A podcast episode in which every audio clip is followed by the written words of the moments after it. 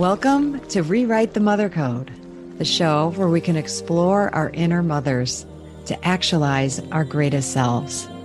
Through interviews with incredible guests, live coaching sessions, and my own experiences, we're going to dive deep into embracing feminine values and reparenting ourselves. So be prepared to show up, hold space, and be mothered in a way that you never have before, but have always needed. It's time to rewrite the mother code.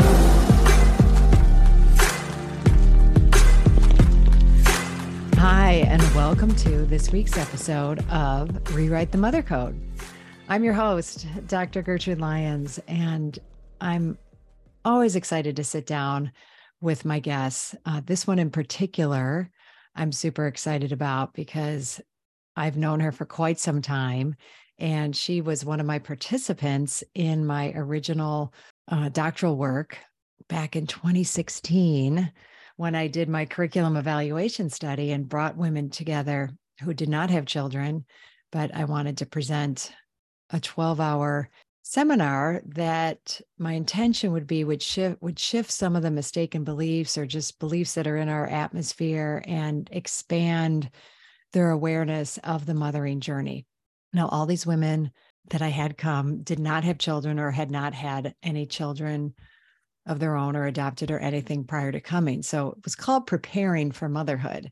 Um, since then, it's expanded much beyond that, but all the seeds and the roots of all the work that I'm doing and really want to foster and bring out as much as possible came from that seminar. And it wasn't so much what I put together as it was their reactions to it and what particularly struck them. And then six months later, how was it still striking them? And I was really heartened to look back and look at some of that data recently. As, as you know, I'm writing my book. And so I'm you know, just bringing together everything from the past and onward. I was really heartened to see the impact that just that twelve hours had on these women.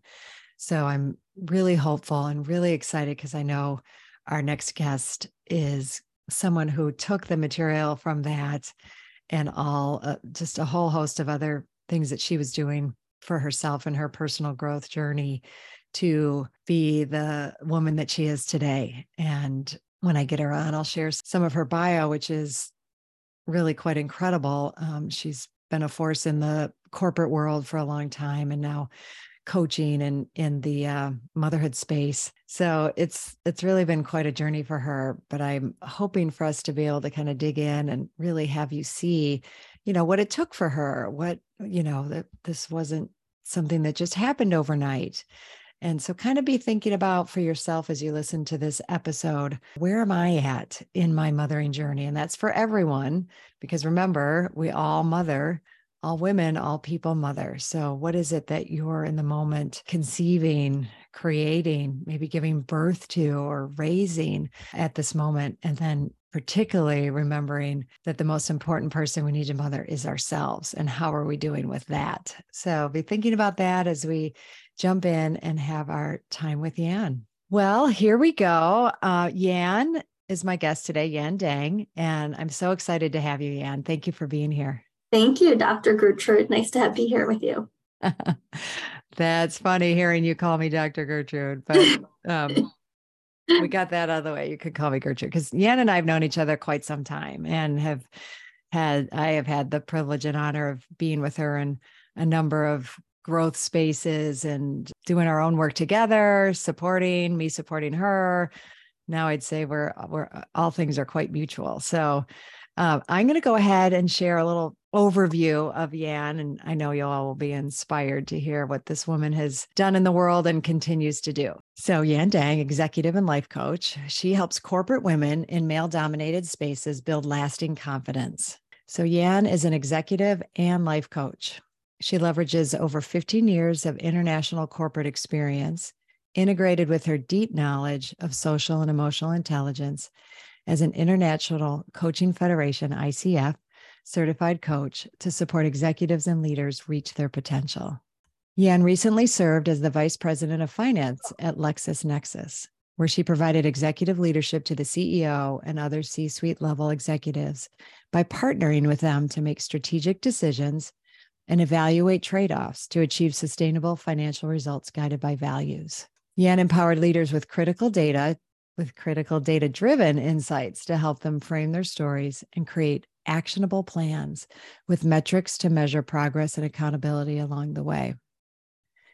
Yann's coaching philosophy is that life presents us with challenges that are perfect opportunities for growth, creativity, and expansion. She works with the whole person and is a strong believer that one's thoughts and feelings are the direct result of the action, impact, and energy they put out into the world. Yann supports her clients to unlock energy, build momentum, and unleash their life force to achieve meaningful personal and professional aspirations. She is dedicated to empowering women and men to their most authentic selves while leveraging their innate potential through dynamic emergence coaching. Go, Yann. Woo! I love hearing this and just how you've even worded putting together, you know, your incredible strategic and financial with now, and then the huge journey you went on in your own development with social emotional intelligence and um, mindfulness to now bring those two together and coach in that atmosphere. Yay. Way to go, you. Thank you. So as I said, Yann and I have known each other for quite some time. And one of the things I was very grateful for is that Yann participated in my doctoral research study. It was, as I explained earlier, this curriculum evaluation study. So participants came, um, and at that point, they did not have children. It was a group of, of thirteen women from a great cross-section of where they were at on their on their even thinking about or considering mothering. So yeah, and I was hoping that you could bring us back to that point, kind of where you were when you sat in there in that space in twenty sixteen. And then oh. just go ahead and whatever comes up for you um, out of that, you know, the because your journey has taken on um, just some beautiful, painful, you know, a whole gamut of life that you have navigated from a very deep and social emotional intelligence way. So you go ahead, you start talking. Yeah. So, oh, wow. I was like thinking twenty sixteen, what was I doing then? I think, was it the summertime? Do you remember? Was it like it was spring? It was May. To, yep. Okay. So I was working at LexisNexis and um, I was probably traveling still a lot to London. Most of my team were there. And I think I was probably dating at that time. I don't think I was in a relationship. And so this idea of motherhood, even though it's something that I had always thought I wanted, was kind of felt like really far away for me. Um, I had a few very long relationships in my twenties that didn't really work out the way that I wanted them to. And so, you know, part of my own getting coaching was trying to figure all of that out. And um, I appreciated the seminar, especially, you know, one of the things that I really took away from there that I think I continue to hold for myself and hold for people that I coach is that um, pain can be empowering and like pain can be divine in ways and that pain's okay. Um, I don't think I had ever, we had seen like live videos of like people having natural births. And I don't think I had ever been that upfront and close to Um, what that was like, you know, and I think part of me just kind of felt scared around it. I think we talked a lot about myths yeah. around birth and pregnancy and like how it's like an emergency and, you know, people like ladies are like screaming hysterically. Um, and so it gave me an opening of like what was possible and how this, you know, even birthing experience um, and I guess even more expansive than that life experience can be um, empowered by pain. I think so often women are meant to like feel ashamed of their pain, you know, when they have their period and all those types of things and not talk about it. But I think, you know, that that seminar really helped me to see that there's another way. Yeah. No, thank you. I, I uh, remember you sharing that sometime later. And it really meant a lot to me because if there was one thing I would love to expand women's perception of and just kind of what we're taught around pain and, you know, particularly in motherhood around birth pain. And I'd love for you to share kind of that journey for you and the choices mm-hmm. that you made around that. And would that even have been possible had you not just had some awareness, right? Like, because this isn't about, and this never has been about for me, like telling women what they should do, right? Or that yeah. I now have the answer of how to have um, a great mothering journey. It's always been about, gosh, there's just so much that we're told or that was wired in us from our upbringings about how it's supposed to look or supposed to, you know, how we're supposed to be and how you do things, right? And I think birth mm-hmm. was one that, I mean, you had a lot, but uh, birth was one in particular that I think uh, without the awareness might have been very different for you. So if you would share about that, that would be great. Yeah, I think it was probably the first time that I even really knew that people... I don't know. It's, it seemed kind of foreign to me that had they had like natural births without epidural and, um, you know, what the benefits could be and how I think there was just like also a mistaken belief that like, you know, women can't endure that pain or like that pain is just so powerful that you can like die from it or something. It was just very scary. And so when I, you know, found out that I was pregnant back in twenty twenty, uh, sort of the early times. And then, you know, I actually gave birth in twenty twenty-one. You know, it w- I wanted to be more open-minded about what the possibilities were and to um, research that and also to do that with my husband. You know, he had it, he never thought he would be a father or even married, to say the least. And so it was kind of a big journey for us to go on together and look at what the possibilities were. And just hearing, you know, the home births that you've had and what that was like was helpful to have some, you know, modeling of what that would, you know, what's possible. And so I did hypnobirthing. I did that with my husband and we watched a lot of videos and I read a lot of books um, and we hired a doula and it was a, you know, one of these like Victor T- uh, Frankl talks about these like peak moments in your life. And it was certainly that for me. Like I felt like, you know, it was almost like so amazing, right? The like, you know, to have to go through that. Keep going. In like, some I'd ways, for you was, to like, yeah, just dig yeah, into what that experience yeah, it was, was. Well, for me, I actually had to get induced because I had. I'm. I'm. I guess I'm considered like a ge, ge, uh, geriatric, um, you know, older, older oh pregnancy. You're over yeah, thirty-five.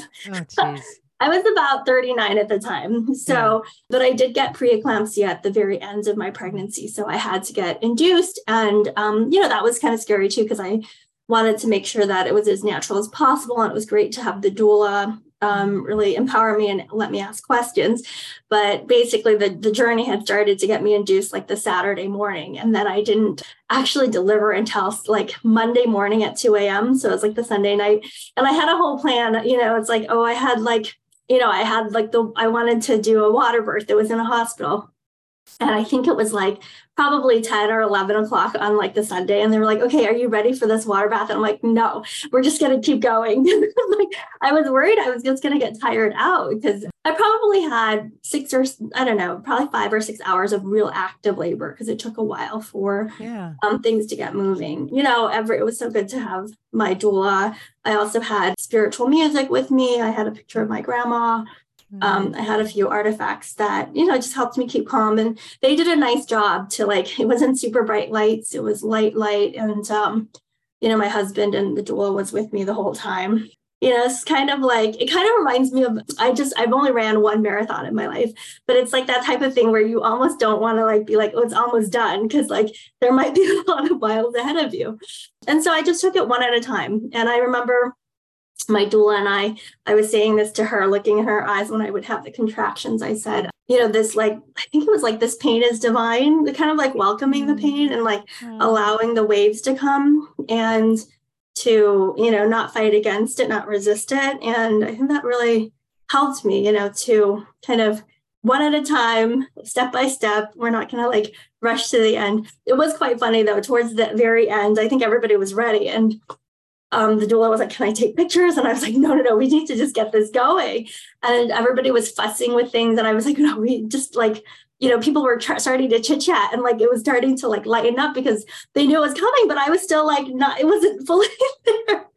And so I think I just had like a moment of like, hey, everybody pay attention. Like this is happening. Like we need to make this happen. But I was grateful for, um, you know, my yoga practices for a lot of those times and the support in the room and feeling really cared for. You know, there's, there are pictures of my husband just looking at me very, um, very warmly and like almost concerned, you know, as I'm like in this state. So it was just a very like peak moment of like aliveness, um, that this was finally happening, you know, mm. and I felt very empowered by it. I was lucky, you know, very minimal tears, um, you know, really like pretty good healing afterwards, but it was a roller coaster for sure. Cause after the baby comes, you're like meant to feed it right away. It's just like, it's like you almost, you know, want to savor the moment. And I think I've been savoring by looking back, but in the moment it's just super fast. Mm-hmm. Um, you know, as soon as the baby comes out, it's almost like on to the next thing. So yeah. I feel, you know, joy that I do remember parts of it.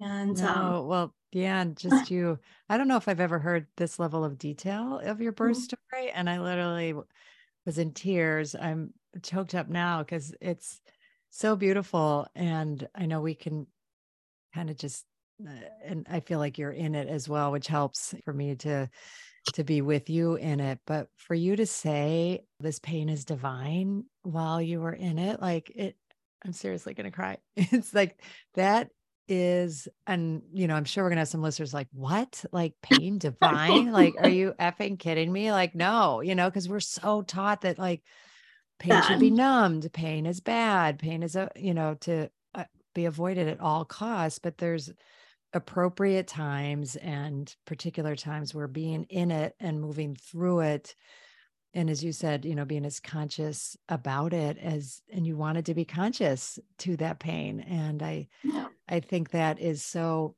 looked upon, obviously, as we just said, and, and unfortunately, very, you know, very differently. So thank you for sharing that. And you also said having the presence of mind in that moment, because you're so sensitive, right? You're so aware, and everybody else, no matter what, is not having the experience you're having. You know, they're with you and they're people that care about you, and thank goodness they were there, but they're not in it, you know? So for you to say, hey, over here, everybody, bring it yeah. back. I know we're excited, but you know. Um, yeah, it's not happening yet. Yeah. I think we were like also fussing around with like the wires or something. And I just remember at one point, I just like pulled the, the gown off, and I was just kind of like, we got to go. Like, so um, yeah. So I think even integrating some of my, I don't know, anger intentionally uh, um, was helpful in that moment. Yeah.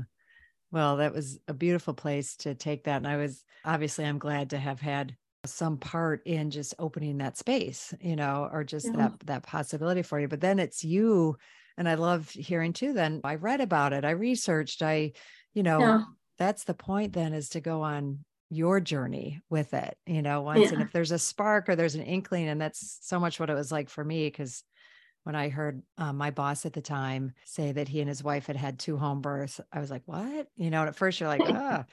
But then that's weird. Hear, I know that's weird. Like that happens like on purpose. Or yeah. Not an accident. Um, and I was telling this somebody recently, like the things that stuck out weren't the like, oh, I'm going to have a divine experience. It was one, I could control the lighting. And like you said, you know, and, and that's where I like that there are birth spaces. It doesn't have to just be at home, that will be amenable to that, but also the food thing, right? Mm-hmm. Like if I knew if I went in the hospital, like they stopped feeding you in case in some instances, right? Oh yeah. So yeah. yeah. Like, mm-hmm. You just talked about how when, after she gave birth, you know, we had this great meal, or I, I don't know. There was just something about the fact that I think I would have more control and agency, like mm-hmm. you're talking about, right? Like with the people around you and having that dictate it more than what can be very limiting hospital protocols. And, yeah. you know, you could still create it. And I also love hearing how you, you know, it wasn't exactly how you pictured it, right? Yeah. But you had the presence of mind, like, okay, now I'm getting induced. I could still say, you know, as natural as possible. And like, yeah, I really wanted that water birth, but no, not feeling it right now. Like there's, you know, we're going to keep going. And all of that's great, right? There's, yeah, we're, we're rarely going to get the exact picture, but the more we can picture it and picture the positive outcome or the kind, and the, the more mm-hmm. the experience and feeling that we want, then it necessarily has to be the externals, right? Like, yeah, I think as you're talking, right, it's like having an experience happening to you versus mm-hmm. you, you know, co-creating that experience and you feeling yeah. like, you know, how right. to do that. So as you said, you had a doula that you really trusted, you know, yeah. that you really felt like was with you. And, uh, and your husband. And s- sometimes, I mean, I've, I've supported people at, on births, and uh, sometimes it's the husband who needs a, a lot of the, the support. support. Yeah. In various ways. Yeah. So I also, I know you um, might, oh yeah, go ahead. I wanted to share. I, I remember while I was pregnant, I also listened to um, a podcast that you had done with Sangeeta on her birth, and like her choosing it and her being af- like afraid of it at first. So I think that was, was like helpful too, just to hear somebody else's experience and exactly. how they were thinking about it. We need to hear other stories, need to hear other, you know, and yeah. the good, the bad, and the ugly, you know, with it all. Yeah. Because you mentioned something about the aliveness that courses through you, and you mentioned Sangeeta, and that was what she ended up realizing. That's what she was actually afraid of, not the pain, but could she encompass this level of aliveness and the energy that that, that going through this process was going to bring forth? And and you mentioned having an awareness of that um, yeah. also. Yeah, I mean, I think in those moments, right, you just feel what you feel, and it's almost like your logical or thinking mind um, almost like surrenders to just like that feeling in the moment, like what's yeah. happening, you know? Yeah, no, here, here.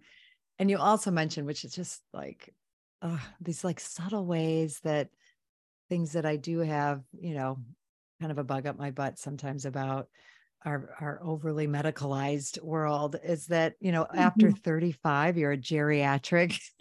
I'm like, yeah, Mom, can't we come up with a better name? But I, for me, it's like, where are we instilling fear? You know, I think mm-hmm. so often, unfortunately, what I, the criticism I have sometimes of the hospital model is it's very fear-based, you know, sometimes for good reason. We have to look at yes. like, what are the, what are the potential threats? What are, you know, what could go mm-hmm. wrong here? But yeah. that's not the whole experience, right? Yeah. And yeah. Uh, just by saying that it's geriatric, I don't know, for me, it comes like, oh my God, my time is up. I, I'm, I'm an old, I'm, I'm, I'm all dried up. I don't know, yeah. you know, these things that, but you were able to overcome that and have your daughter a little bit later. But what, what's it like for you? What having children in your forties? Uh, child, yeah. Yeah. It's um, my husband and I talk about this a lot because we're like, oh, how old will we be when like she, she's done with high school? But in a lot of ways. So I, um, you know, twenty twenty was a big year. It was, you know, when the pandemic had started and when things really slowed down. Um, and um, just to share a bit about like my background, I was very career oriented. I think you knew that. I was always traveling for work. I was always getting, trying to get promotions and things like that. And I, as much as possible, tried to also hold my personal life and my personal goals. It is difficult to do that when you're traveling a lot, but um, being grounded, I think I really, it helped me to choose to do things. I had gotten a dog, you know, and I had always wanted a dog. And I actually did that pre-pandemic really because of my relationship with my husband. He didn't travel. So at the time, he's my boyfriend. So we had chosen to do that. But, you know, that was great because once we, we got her in February and then March, everything was just like airplanes down.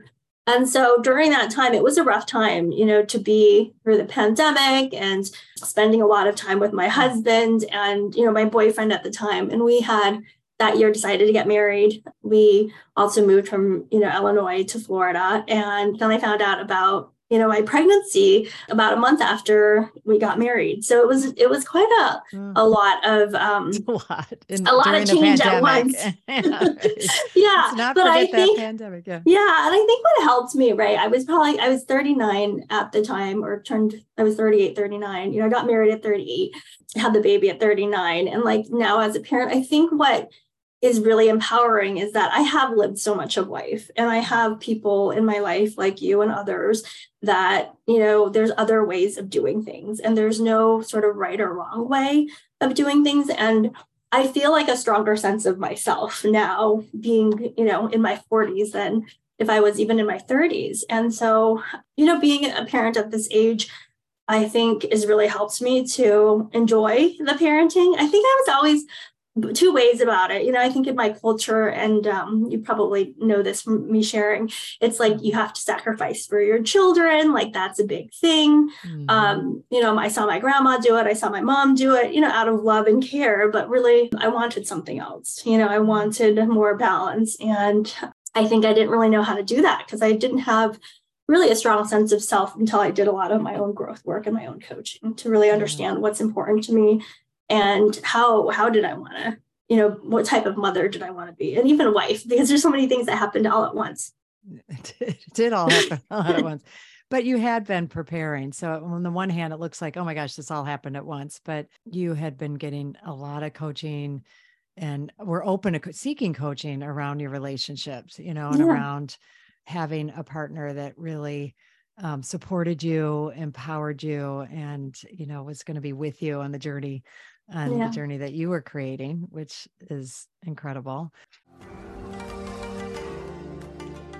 Hi, I'm so excited to share with you my twenty twenty-four Spring Equinox Self-Mothering Retreat that's happening this March twenty twenty-four. And I would love for you not only to consider it, but to attend. But in considering it, hey, just knowing that you would be leaving cold weather, if that's the space that you're in, and coming down to just magnificently beautiful, warm, nourishing place of Zihuatanejo, Mexico. Zihuatanejo, meaning land of the goddess women, and coming to really take time for yourself. Okay. And that, I am learning more and more, isn't just a nice thing to do or something extravagant or something selfish. It's essential. And I really want you to take it seriously, to consider, you know, just think about what would it take for me to go. It's a five and a half day retreat. Getting from where you are, getting there, landing there, and then being in a space that is all about you. It's all about nourishing you. It's all about tuning into you, using everything around us, the nature, the food, the beautiful people, the rituals, ceremonies. I bring it, you know, I, I really bring it. And we go deeper and deeper as the days go on, and we release, we let go, we bring in what is nourishing, what is empowering, what is that space of just really divine feminine energy. And we do it in the community of women. It's not for everyone. I will be honest, you know, if that idea of leaving and not making it work, or it's just too hard, not for you. If the idea of, you know, spending that amount of time inwardly focused and going to that level of self-awareness doesn't sound like something you're willing to do or put the time and energy into, then it's not for you. And it's good to know that, right? So this is for people who are serious about what it means to mother themselves, what it means to take time for ourselves and that gift and what that gift can bring to us. It was originally right after my fall retreat, it filled right up. But now some people, it turns out, are not able to come. So I do have a handful of openings. And if you're listening to this and you're willing to take that step, please reach out to me. We can do a discovery call, or you can put a deposit down. I would love that. And you can do that by going to my website, w w w dot Doctor Gertrude Lyons, D R G E R T R U D E L Y O N S dot com. Go to events, and there you go. It'll all be there. There's a beautiful page there for you to explore. I look forward to hearing from you and then seeing you on my spring retreat.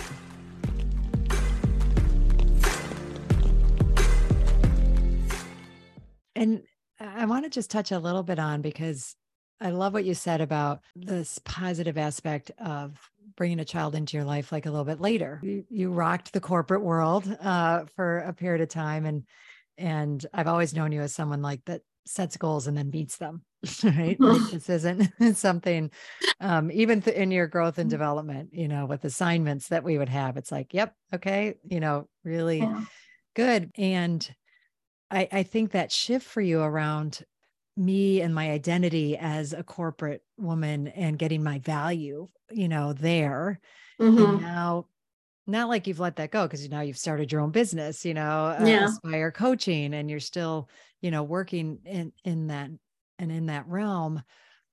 I also know that you've done a lot of work around, you know, honoring feminine values and yeah. things were very, and I think for a reason that you uncovered, like, you know, why you were so solely career vision or driven to a certain extent, but mm. can you say, I th- I think you got where I'm going. Yeah. If you want yeah. to well, I, I do think, right. Like with my career, I felt very much so that I work hard um, and I'm pretty logical. And I, um, I found at work, like if I put the work in and I, you know, there, there was some you know, positives of like the roles that I had and the exposure that I had. Um, when I started my career in New York, it was at headquarters, so a lot of people saw me, but I never really claimed for myself my own ambition. It was just kind of like, this is what you do. This is the hard work you get done. And a lot of ways it was just like very masculine. I didn't really connect with my feelings. I didn't know what that was like. So on one hand at work, I would be sort of this like very focused, like, let's get these things done. And then in my personal life, I would be almost like a pushover, kind of like, you know, I was, I'm the youngest in my family. I have three older brothers, and like, we have really big family. Our extended family is very big. And so kind of getting born into a system like that, you just kind of like figure it out, you know? And, you know, growing up with three older brothers, I, I got teased for crying. I got made fun of for, you know, liking certain things. And so I think in some ways, when I went to the work world, I kind of hid a lot of those things to get things done. But then in my personal life, I was just like softer and warmer, but also very compliant to the family structure and to the roles of my parents and to elders and things like that. And I didn't really, you know, know how to mesh those together.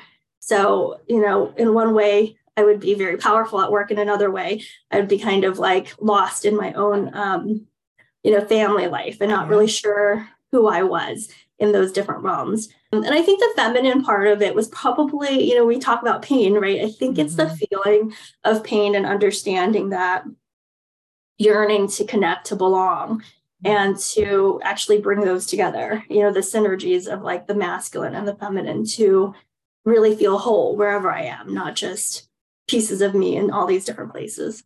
Yeah.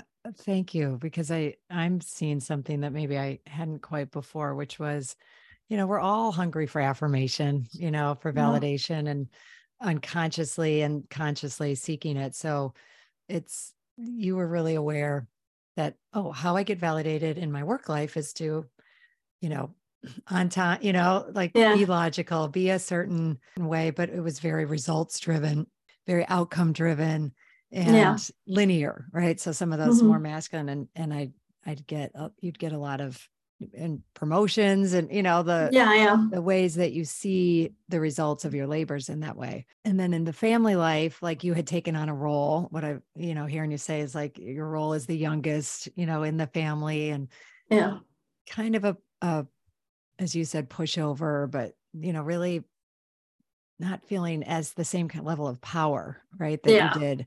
In, in your work. I think there, there were ways like through your culture and that, that you, things that you liked about the feminine dynamic and things that you didn't like. Yeah. And what I'm seeing is this, um, I don't know, this journey, this path. It's like, okay, I've done this. Now I've gathered like how to do this. And okay, I'm now I'm aware of like the roles I play out in my family. And by the time you got to where you found this relationship and now we want to have a child, you've had a chance to integrate them some, you know, and yeah. see, I don't want to just be this person over here and this doing this. And, yeah. you know, I can bring some of that, that kind of power and energy into my extended family life. Right. And start mm-hmm. holding and shifting some of the role dynamic in there yeah. and which you did. So seeing that and then bringing that then into your relationship with your husband and, you know, honoring the process and journey of that to, you know, bring you then into motherhood, which I think was something you would, like you said, always wanted, but weren't sure was going to happen for you. Right? Yeah. Yeah. I think I was always kind of this worrisome, like, oh, once I have a child, I'll have to give up everything. You know, I'll have to give up my whole life. I'll have to give up my needs. And, um, you know, cause that's the pattern I had seen. And, you know, even though you see other people's examples of it, I do think um, that when you have a child, you regress some, right? There's like yeah. this, like, you kind of like, oh, wait, I'm going. And I remember that very clearly, you know, even with um, breastfeeding was a struggle the first couple of weeks. And that was just, you know, a really hard time to notice, you know, just feeling a lot of fear around that. And then I think there was also that performance, right? Like, oh, I should be able to do this. I should know how to do this. And then you feel bad when you can't. Yes. And it was, yeah. it's so interesting because so many people tell you about it, but until you live it, you're like, yeah, this is what it is. And it feel it sucks. Like it feels really painful. yeah, yeah. Right. And Oh, I think that's so perfect. Yeah. And just uh, that experience. Can you say a little bit more about like what you learned from that? Uh, you know, how like even just the struggle with breastfeeding, right? When that came up, yeah. and how then did I, you work yeah. that given, you know, what you, what you had learned? Yeah. It was really interesting because here I am like, you know, just after birth, but really happy about that piece of it. And the baby was fine. And she was like gaining weight. And then when we left, you know, it's kind of natural. They start losing weight. Um, they don't latch properly. And so I had my doula come help me. And, you know, I think a lot of, right, like the lactation consultants, doula, they're like, this is how it should be done. Like no bottle, you know, like it's, it's, you know, they kind of try to tell you like the best thing, kind of like the doctors, right, in the hospitals. Right. It's kind of very regimented. And it's like, do I use that data in service of myself to support myself, or do I use that against myself? And I found myself using it against myself and wanting to be really strict. And then I've done it, you know, my mother was around, which was great, but I just noticed myself resisting the way she wanted to do things, or just be like, let's do it this way. And so, you know, I just noticed it was really tough because I was, one, being super hard on myself, um, and to like, you know, resisting like the support my mom and my husband were trying to give me at that time, to just be like, let's just like, you know, try it out and let's just be a little easier on it. And I think it wasn't until we went to the pediatrician where she was like, yeah, like she could have some formula, like that's not a big deal. It was almost like I needed permission in that mm-hmm. point, but I felt kind of like lost and alone in like some of the data and not really sure how I wanted to deal with things. But then also this underlying pain and upset of just not being able, like not knowing, you know, not knowing. Yeah. No. And that goes back to, you know, the years you like in a corporate environment, like the win is to know, yeah. right? And the win is yes. like, you get, you have a logical and, you know, re- you're rewarded when you do it right. Right. Yeah. So this motherhood and mothering experience has so much unknown, so much you don't have control of, but somehow we're wired in our culture that you're still supposed to know. Somehow you're supposed to know. Yeah. Somehow you're supposed to do it right. And, you know, someone's going to tell me what that right is. And it's just a whole different animal. It's a yeah. whole different landscape um, that we have to. So I love that you went on that journey and then, you know, yeah, I needed some permission, you know, I needed mm-hmm. yeah. you know, to hear like what these options were and then make that choice. You know, yeah. for myself. And I think that's, and that's this tuning into ourselves and, you know, known you a long time, like, as we've said, but I know part of that was allowing yourself to have your emotions about it, you know, yeah. allowing yourself to feel the sadness or hurt um, and fear that it wasn't going how textbook or what, what, yeah. what it supposedly is supposed to. And uh, that probably is very rare for a lot of women where it goes exactly like that. Yeah. And it's kind of interesting because like logically, right, I'm like, oh no, people go through this. This is like, this is not a big deal. But when you're feeling the emotions and maybe overwhelmed by them, your brain isn't even the highest functioning. So even though you're like, I know this happens, um, it's actually happening to me. I mean, that's a little extra awareness, but mm-hmm. it, it doesn't just solve it, right? Like, oh, this is happening. But it doesn't, like the feelings are still there, and just to be able to be with the emotions and trust that, you know, things will, like I can make choices at every moment. Um, yeah. You know, it's helpful. Beautiful. Yeah. Um, any other, b- before we, I have some other questions for you, but we're on, you know, the breastfeeding was a struggle with it, which was a great example. A- anything else in your new motherhood that, you know, you've, you've used the tools that you have, and, you know, the, the tools of rewriting the mother code are ones that, you know, yeah. you're aware of around this exploration and everything we've been talking about, but any other examples that you'd like to share? Cause this is what, just like you were so empowered by Sangeeta, you know, this is what empowers. Yeah. And I want women to have examples of women like you who are making these very discerned and intuitive choices. Like those go together. Yeah. I mean, I think there were probably two things that come to mind. One was just choosing to start my own company and go into coaching. Um, and, you know, a lot of people could argue, and I think there was probably some of this with my family, probably with friends too, of like, why would you leave, you know, your corporate career? And you could be making such a big impact and such a big difference. Mm-hmm. And I really, I struggled with that because I think duty is such a big thing for me. And I want to uh, hold that duty and, um, you know, so like I, I want to be that woman in the room. I want to be able to create some of those spaces. Um, but at the same time, you know, this is going back to me versus like what I think I have to do for other people of like, what is going to be the most um, important to me, you know? And right. for me with this mothering journey, like, I don't want to be doing board reports at like, you know, twelve o'clock at night. I want to feel like I'm being present to my daughter. I want to feel like I have agency over my time, you know, and it's not to say, and, and here's the thing, right? I don't judge anyone for what they do. It's just sure. as long as they feel like they're doing it for themselves and it's like one hundred percent their decision. Um, because I think, you know, there's a lot of different ways to do it. And for me, it was just like, even though I'm good at something, I don't need to just do it because I'm good at it, right? Right. I can choose to oh, enjoy my one. life.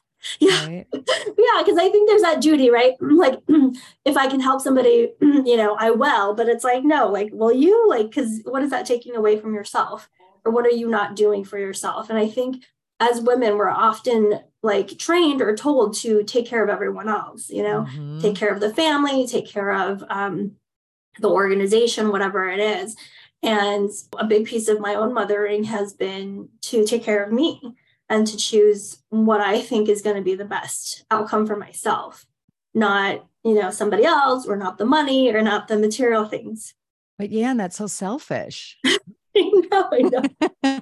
Oh, well, that's how dare you go for what's going to nourish you and make you happy? Make because... me happy, right? And like the the judgmental. Well, even you know, I'm of course part of the moms group that you lead, right? Mm-hmm. And just like getting getting a babysitter for a couple of hours on the weekend. Um, you know, when my husband's working the weekends, you know, it's just like even that struggle of like, should I do this? Is this the right thing? Do I feel guilty about that? Versus like, you know, what's the best thing for me? How am I going to take care of myself so that I can be present and actually have quality time with my child versus, you know, not and being annoyed by it and being feeling helpless about my situation or however I might be feeling. No, I love that. Um, Thank you. I think that was another really big one, and one that women get caught in so often is this choice, you know, motherhood or career, or how am I going to do career motherhood? But you, you were someone who knew you'd want to work in some way, but you know, yeah. like, let's really look at like, and I love that you pictured yourself. Do I want to be up at midnight doing board reports? If I look at like just going back there, and sometimes what the discerning is like, where do I want to get validation? Right. And yeah. I hope this doesn't sound at all like I'm dismissing women want to go back to their career, because I don't. But yeah. again, it's just being aware, is some of this just because that's somewhere where I can, I know how I'm going to get the validation. And I yeah. know how to do it. Right. And we do. Yeah. And And we might just need that. And we might need some of that in order to be the the mom in our life. Yeah. Yeah, I think, I mean, and, and I still, right, like even with my career, I joke sometimes with my husband. I'm like, I think some people think I don't work full time because I'm at home. Like they think like, you know, they think that I'm like, oh, like it's like a hobby job. And I'm like, no, like I, you know, I have a real business. I have real clients. Um, and so even, you know, having those types of conversations, because I think, and sometimes in people's heads, they're like, oh, like, you know, this thing on the side, but that's not who I am, right? I get to choose who I am.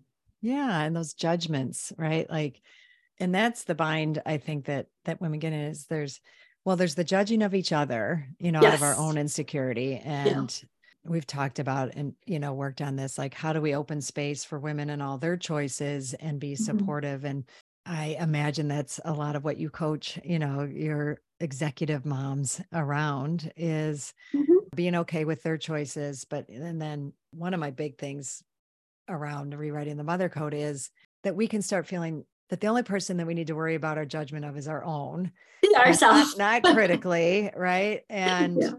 and then once we're taken care of, like what's going on in here, and I'm taking care of myself, there is more space to hold space for women and their choices and yeah. how, you know, what, what, and be curious. And what does that mean to them? And, and that might even be like choosing everything from choosing not to have children, you know, and then mm-hmm. how they go about it, and then how they live their motherhood journey or their mothering journey, that, you know, we're all big enough. If we can expand and build a baby inside, our body can expand. I think we can expand our thinking in that arena. And I think that's something that you're doing in the work that you're doing with women. Yeah. I think that that expansive space where only, you know, how you, like, I don't even know, I guess there's a part of it. It's like, right, how you judge yourself, but actually what brings you satisfaction and fulfillment. Yeah. One of the things that I find, I mean, it's interesting because I can relate a lot to the beginning of my coaching journey is that, you know, and sometimes I ask women what satisfaction and fulfillment feel like. It's like, they don't even know, like the beginning, like what could that be, you know? So or a lot of it is. It's going to be about taking care of others. Like that's yes. the only, that's the only like lens it, we really that's know. That's like how, a purpose, right? It's yeah. a strong purpose of like, oh, it'll be for my kids or for my mom or, you know, but then I'm like, no, no, no. But like beyond that, beyond those roles, what is there? Um, and even sitting in that question and that unknown of it, you know, is really powerful because I don't think we a lot of times stop to think like, what is satisfaction to me outside of the roles that I play in my life? Well, I think you've done such an inspiring, beautiful job in, in my terms, rewriting the mother code um, and having the journey that's yours and that's your own. And that doesn't mean it's struggle free. It just means you have yeah. a lot more tools available to you to learn and grow from those struggles, right? Yeah. So that I also know you've had a lot of beautiful moments, you know, in your family with your husband, with your daughter, because you've done the work to be more present, you know, in those moments and with yourself. So we, otherwise they just like fly by in the chaos of it all. Right. We don't, yeah, even, you just miss it all. Miss right. Them. Yeah. Yeah. Yeah. I miss some of those. So I want to hear, well, actually, since we just brought that up, do any come to mind for you? Like, oh, wow. Like I just, well, you, you said it in your birth, right? So that was yeah. one of them where you were just really clear and aware, like, wow, this is a moment, right? Yeah, and yeah. that sticks with me, right? And it's, that's going to stick with me. The pain is divine, you know, while I'm in the midst of it. That's, I just, yeah. Yeah. That. I think I need to think about that more when I'm like with my daughter, she's starting to have yeah. tantrums, because I think even in that, I feel so, um, I don't know, I get like kind of sent back, like, oh my gosh, why is this happening? Versus like, let me just have her feelings. And once she has them, we can move on, you know? But in the moment, I'm like, oh my gosh, like this, this little being with. is so Shut powerful. um, so I, I don't know, maybe even mothering myself in those moments while I'm with her and not trying mm-hmm. to control the behavior, just to be with that. But she yeah. has such a strong will, which, you know, I'm like, oh, I, I'm a good mom. I've created, she has mm-hmm. a lot of big feelings. She feels really entitled in the world, um, you know, and I don't remember, you know, my terrible twos or anything like that. So, you know, it's like, I'm glad that she's having these, but I also have a visceral feeling when she's really upset and she's having these moments. Um, so I think that those are even more like aliveness pieces that I probably don't think of as positives, but maybe I can reframe that for myself. Sure. But other moments, you know, my husband was saying he, one of his favorite times of the day is to put our daughter Isabel down. And he um, oftentimes, like I'm in the room too, but I try not to be too close because she'll like grab onto me. And it's like very sweet when I hear him talking to her and he's like telling her about like things she won't remember, but things he will remember. It's very endearing. And I find those like very sweet moments to just oh. be listening on. I love that. Well, I love that, Yann. And, you know, that's a, honestly, that seems like easy to have um, a moment like that, but it's not. Like, I know, you know, yeah. what it takes to, you know, in that moment, everything from like, I might have judgments about how he's doing it. Like, I'm just thinking about the things, right?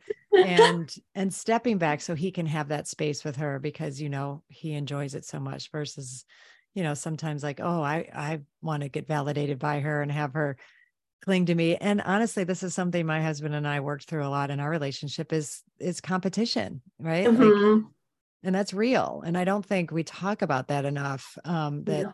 we can be competitive with our spouse for the better attention. Parent award or the attention, you know, and, and whatnot. And it's not good or bad. It's just, again, it's the awareness and how do we want to notice that, bring it to light, and and then look at what is that for us, you know, so for you to be able to yeah. step back, because then in, in that moment, once you've gone through all those in your being, you can take in that moment and, and really treasure it, you know, yeah, and, and savor and it, observe yeah. and savor. Yeah. All right. I have yeah. one last question for you, but first, before I do my, my final question, uh, I'd love for people to know how to get a hold of you. And how, yeah. how can women find you? I mean, anybody, but particularly, you know, your demographic of corporate women who mm-hmm. are mothers. Sure. Uh, where do they find you? Um, so they can find me at a couple of places. You can find me on LinkedIn, just my name, Y A N N D A N G. Um, I post uh, mostly weekly. And you can also find me on Instagram at Aspire Coaching underscore Yann, Y A N N. Um, I've got a few videos on there, so um, people can can enjoy those. I hope they they go. And I'm sure there, there are definitely listeners who are going to want to know more about you and what you do. Well, thank you. So my last question is, what does Rewrite the Mother Code mean to you? Rewriting the Mother Code for me means releasing and letting go of disempowering beliefs and behaviors and having greater awareness of them, because I don't think it's so easy to just like let them go, right? Like as if mother mom guilt is just going to go, but to not allow it to have so much agency or power over you. So I've just been working on allowing the guilt but not acting on it, you know, like it's there, totally. But I don't need to make it like, I don't need to magnify it. I don't need to give it more power than it already has. Because I think, you know, the Mother Code is really about empowering ourselves, whether we're, you know, whether we have kids or not, you know, whether, however we live our lives, but it's about having a Mother Code for ourselves. That's about empowering ourselves. No, oh, that's beautiful. I, it's, I love that. I, I love how everybody gets it, you know, and, and but it's always a little bit different and from your lens, you know, and what matters yeah. to you about it. So thanks so much for being here and sharing and being vulnerable, sharing your journey with us. Thank you. Thanks so much for having me, Gertrude. Wow. I don't know about you, but that was, I'm so moved and touched by so much about what Yann was sharing. And I always feel like it's kind of my job, because sometimes, and if you've been in your own growth journey or that, we we can sometimes minimize some of the big moves that we make and and forget like everything that it took to get there. You know, um, Yann was, and still is, you know, very dedicated to her growth journey and really dove in deeply, exploring her family codes, exploring the cultural codes. And we heard some of it. I just want to really underline, and that's what I love doing, is working with, you know, women on that journey who are really up for, for digging in and, you know, doing that, that level of work. And she also mentioned the moms group that I lead. And I do have a, a new moms, newer moms, I call it, group that I lead. And we explore and talk about, you know, the deeper issues. It, it, it isn't like a, you know, and there's practical things that we touch on, but more my job in that group is to keep bringing it back to the, to the mom, you know? So yes, I'm having um, this choice um, or upset I'm having in, you know, mothering my child.